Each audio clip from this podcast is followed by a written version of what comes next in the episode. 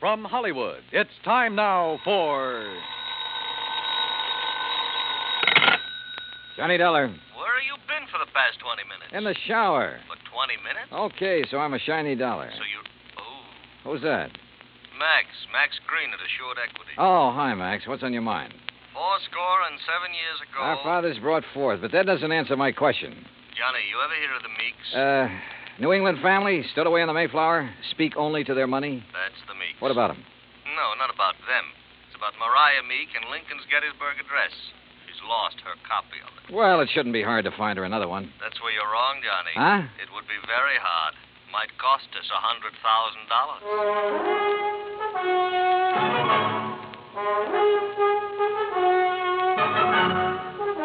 Bob Bailey in the exciting adventures of the man with the action packed expense account. America's fabulous freelance insurance investigator. Yours truly, Johnny Dollar.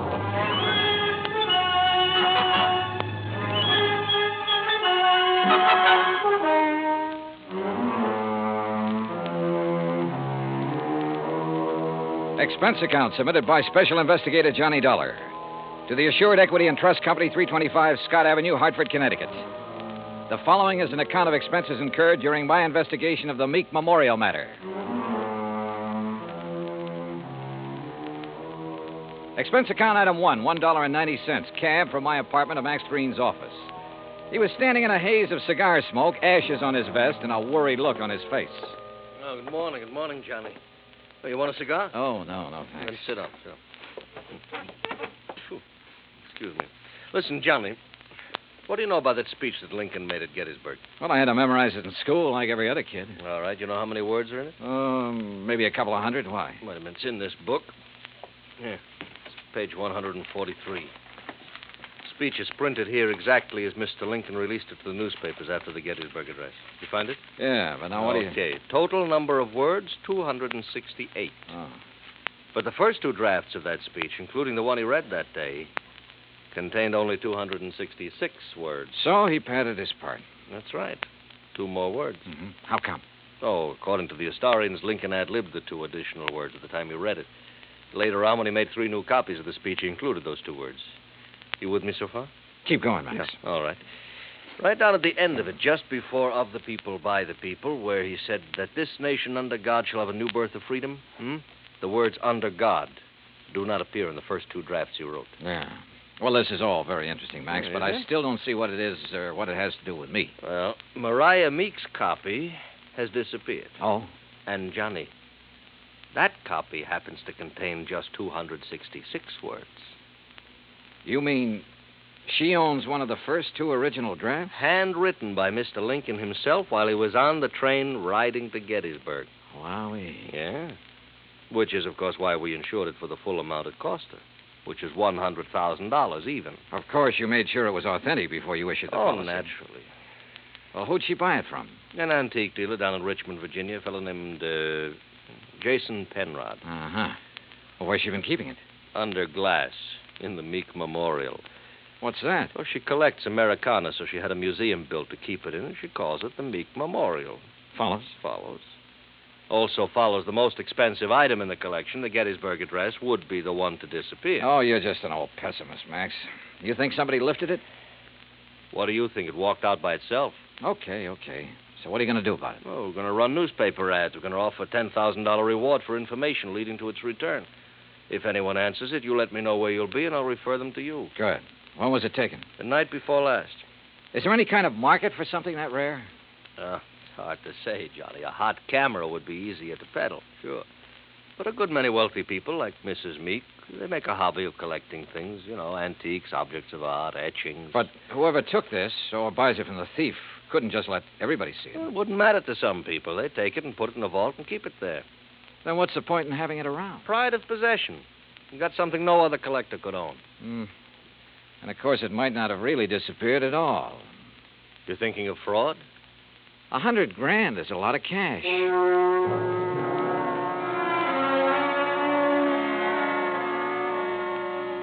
Expense account item two, $1.90, cab fare back to my apartment. I wasn't particularly intrigued by this assignment.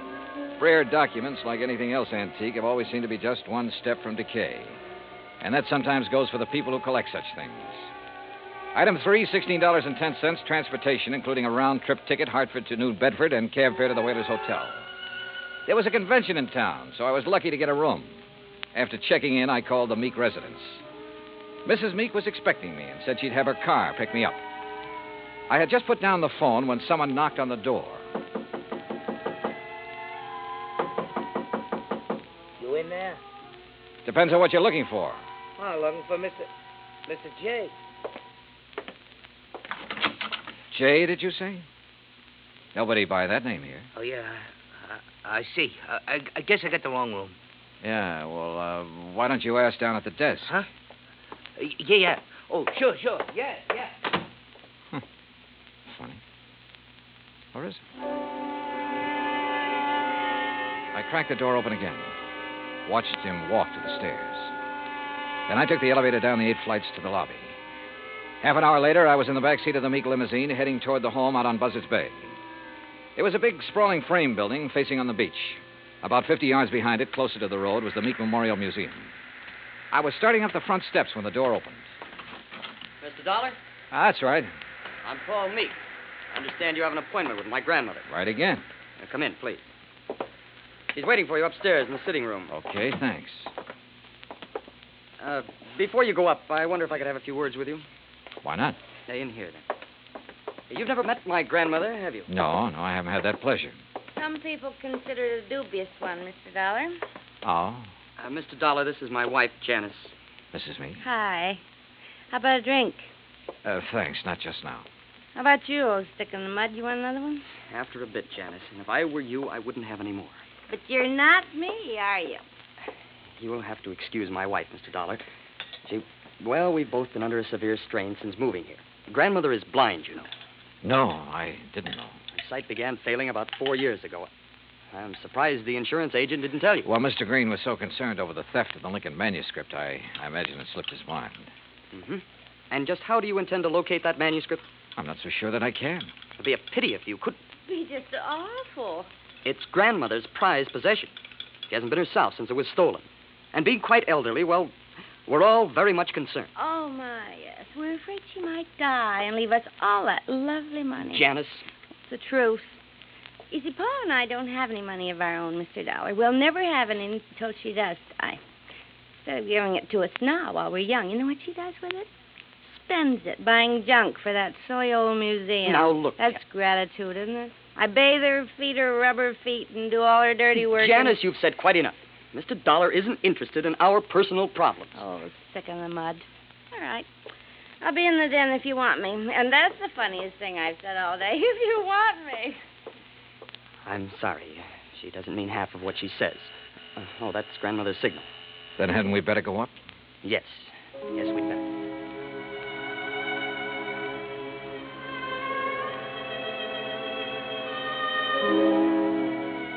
We went up the broad staircase, through a hall, and into a bright, sunny room.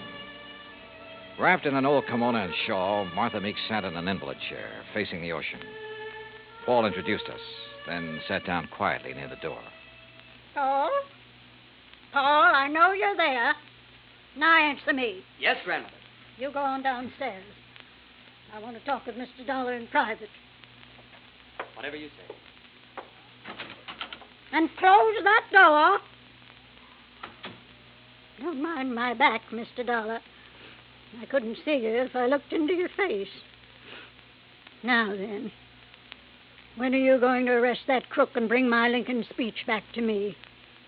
Well, I, I'm going to need a lot of help and information, Mrs. Meek. Mhm. What kind of information? Mostly about the museum. Like what?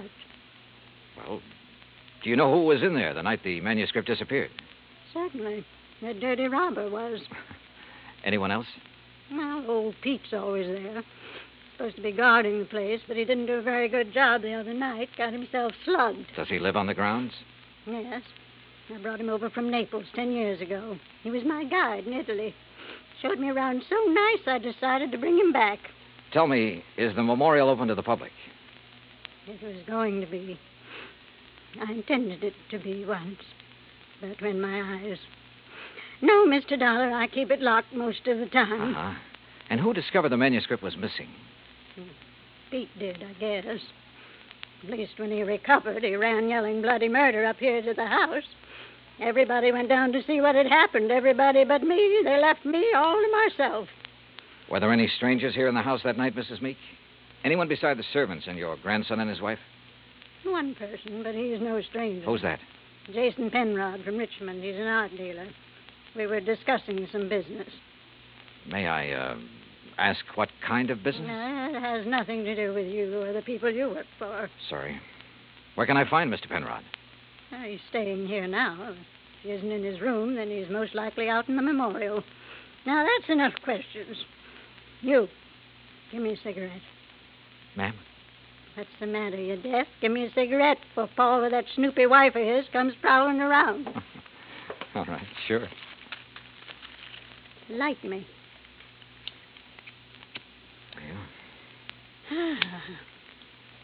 well, you want any more information? Pete's the one to talk to. All right, thanks. But what about your son and daughter in law? Were they inside the house at the time of the robbery? You don't suspect them, do you? Right now, I suspect everybody, Mrs. Meek. Even me? Yes, ma'am. Even you. Well, bless you, boy. I found Pete Vesuvio trimming the shrubbery just outside the memorial building. He seemed quite willing to talk to me. How you say what happened to me, mister? I'm uh, hit out? Knocked out, Pete. ah, si, senor. And because of this, I do not see anything. Nothing at all, huh? Please, mister, do not use the insult. I am American citizen, first papers. And because of the kindness of my patron, I will soon be second papers. I know by heart the Constitution, United States, Gettysburg Address, pledge allegiance to my flag. Yeah. You know how I know that these things which help me be citizen? Because of my lady, she's letting me work in a place where great papers are for me to read. You know, because of her, I would not hide anything, mister. Okay, Pete, okay. I'm convinced. But I'm sorry I cannot help you, mister. Well, it's not your fault. Hey, you like to hear me say Gettysburg Address? Well- Do it very good. Learn it right from President's own writing. Some other time, Pete. Right now, I have to find Mr. Penrod. Oh, he's inside, mister. Counting the treasures, all of the beautiful things a lady can no longer see. You'll find him in uh, section L, senor.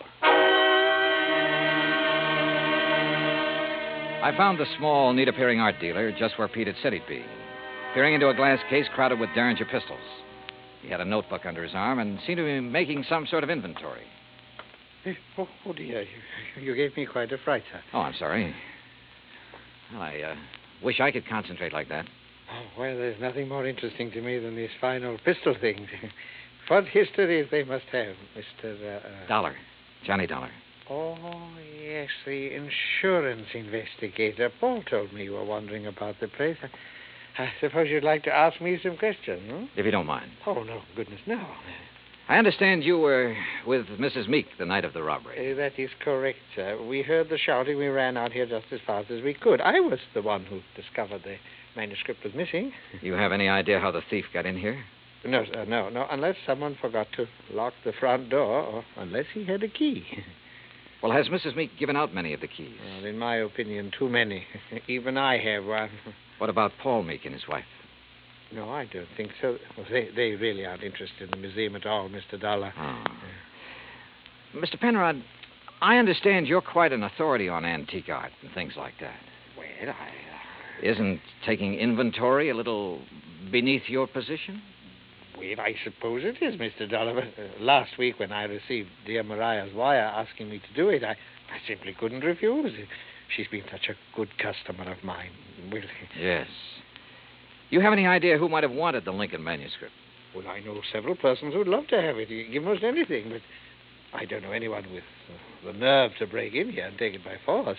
You remember where Paul Meek and his wife were when you heard Pete shouting? They were right in here when I arrived. I see. Well, thanks for. Oh, just one more thing. Oh, yes? If you'd stolen the manuscript. Mr. Dollar. A hypothetical question, Mr. Penrod. But if you had, and you wanted to sell it at a good price with the least danger of being caught, how would you go about it? Well, I, I, I take it abroad, of course. I put it on the open market over there. You aren't planning on going abroad soon, are you, Mr. Penrod? Oh, gracious, no. You know anyone who is? Anyone who. Uh... Well, didn't Paul and Janice tell you? Oh, they're flying to Paris Wednesday night.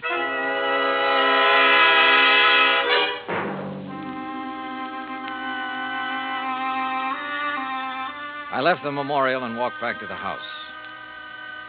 The Meeks were in the study, engaged in their favorite pastime. When I told them what the art dealer had said, Paul set down his glass long enough to confirm the fact that they did have reservations and insisted that he had a logical explanation for not having told me of those plans earlier. Very logical explanation, Mr. Dollar. Let me handle this, Janice, please. Sure. Drink, Johnny? Now, first, I want to hear that explanation, if you don't mind, Paul. Of course I don't mind. Janice and me, we're fed up. Why didn't you tell me about the plane reservations? Well, why should I have? I'm not even sure I'm going to use them. Oh? Grandmother's upset enough over losing that manuscript. Something else might.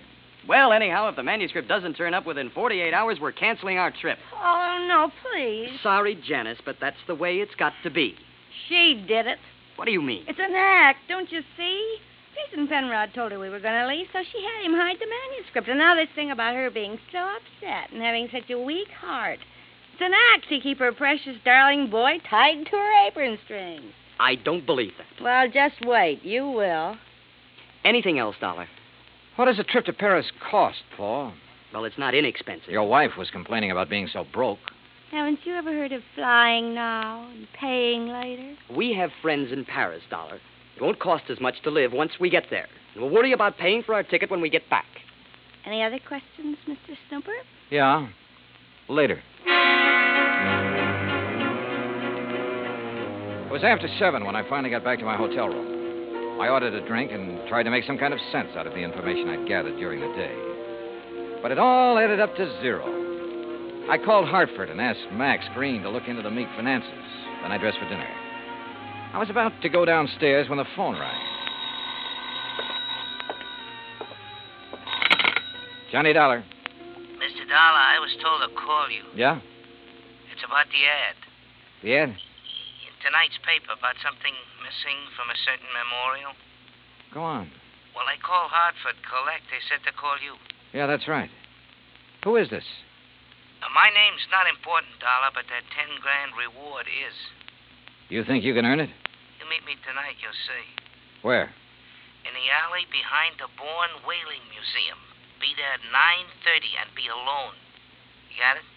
Yeah, I got it. Expense account item four, 85 cents cab fare from my hotel to the Bourne Whaling Museum.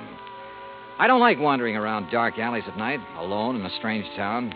It isn't the best way to stay alive. But at 9:29 I passed the old whaling museum and started down the alley. It was dark, no moon, and it was very quiet. I was about 20 yards in from the street when I saw him, curled up in a ball like he had a stomach ache. Only he didn't. Because somebody had made him very dead. I struck a match and turned him over.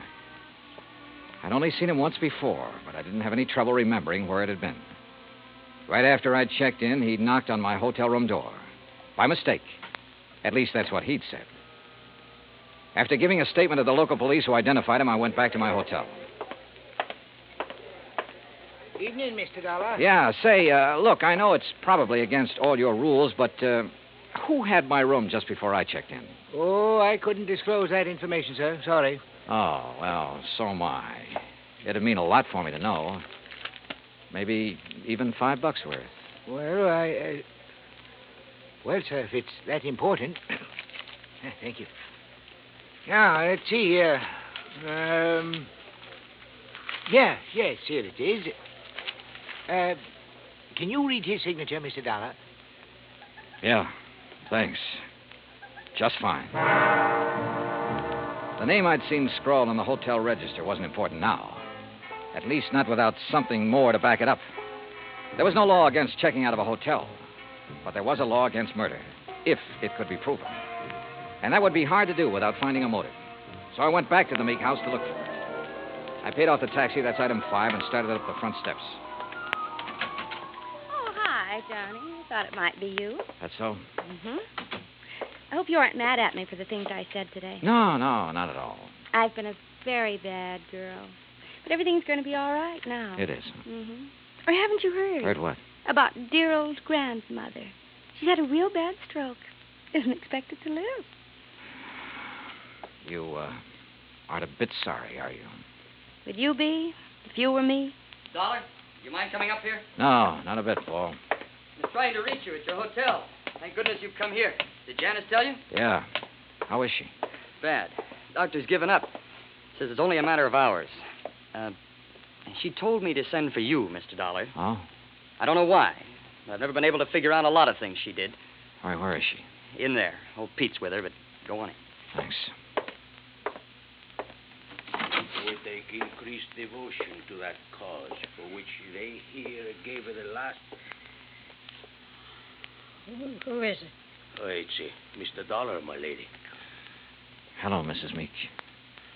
Oh, thank you for coming, Mr. Dollar. I uh, go now. No, wait. Mr. Dollar, you have a moment, haven't you? Of course.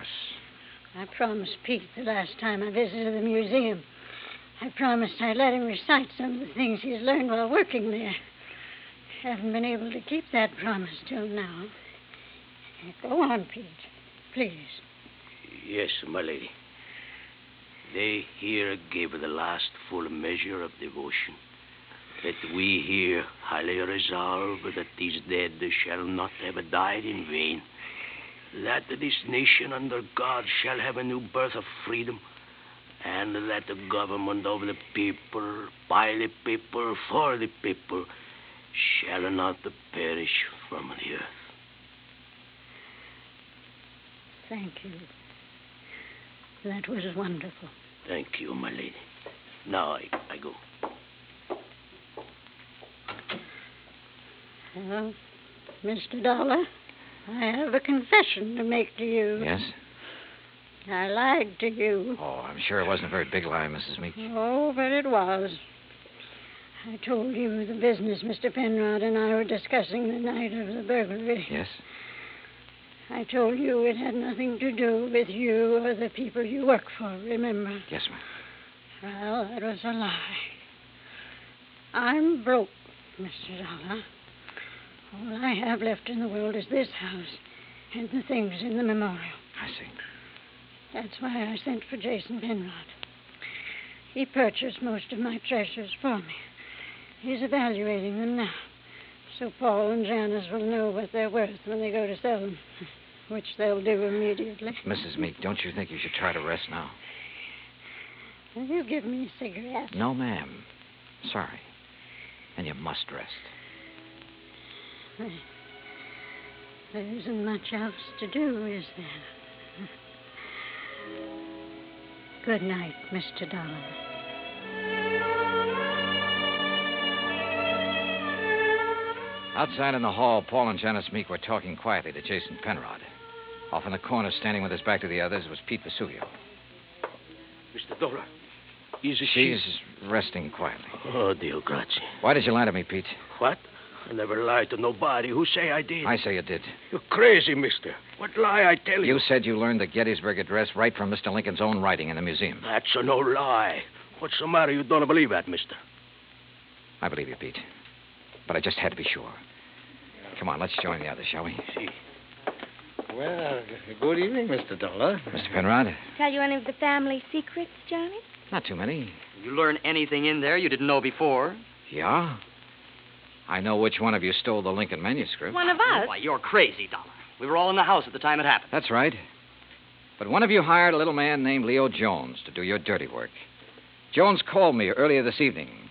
He was going to tell me which one of you it was. Evidently, he didn't like the deal he was getting. What was he doing, Penrod? Trying to blackmail you?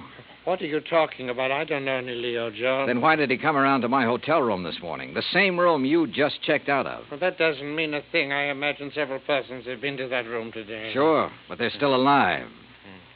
Now let's get to the phony Lincoln manuscript, Phony manuscript. It wasn't phony, Mr. Dollar. wasn't it? Well, you correct me if I'm wrong, Penrod. After Mrs. Meek purchased one of the first two drafts of Mr. Lincoln's Gettysburg Address, she started losing her sight. When she closed the museum to the public, you saw a chance to make yourself another $100,000 sale. So you switched copies of the manuscript, replacing that draft with one containing the words, under God, which isn't worth anything close to a 100 grand. What do you mean, Dollar? All right, let me quote. That this nation, under God, shall have a new birth of freedom, and so on. What? The phrase under God was not in the manuscript he sold your grandmother, but it was in the copy old Pete has been studying in the museum. Right, Mr. Penrod? All of you stay right where you are. You get what Jones got. Mr. Dollar. He won't go far, Pete. But I am the guard. The lady will want me to stop him. Pete, come back here. Keep away from me. Hey! Come on. Oh, You, uh, you tell the lady. I am a better guard now. Much better. See, senor, Yes, Pete. I did good. You did fine.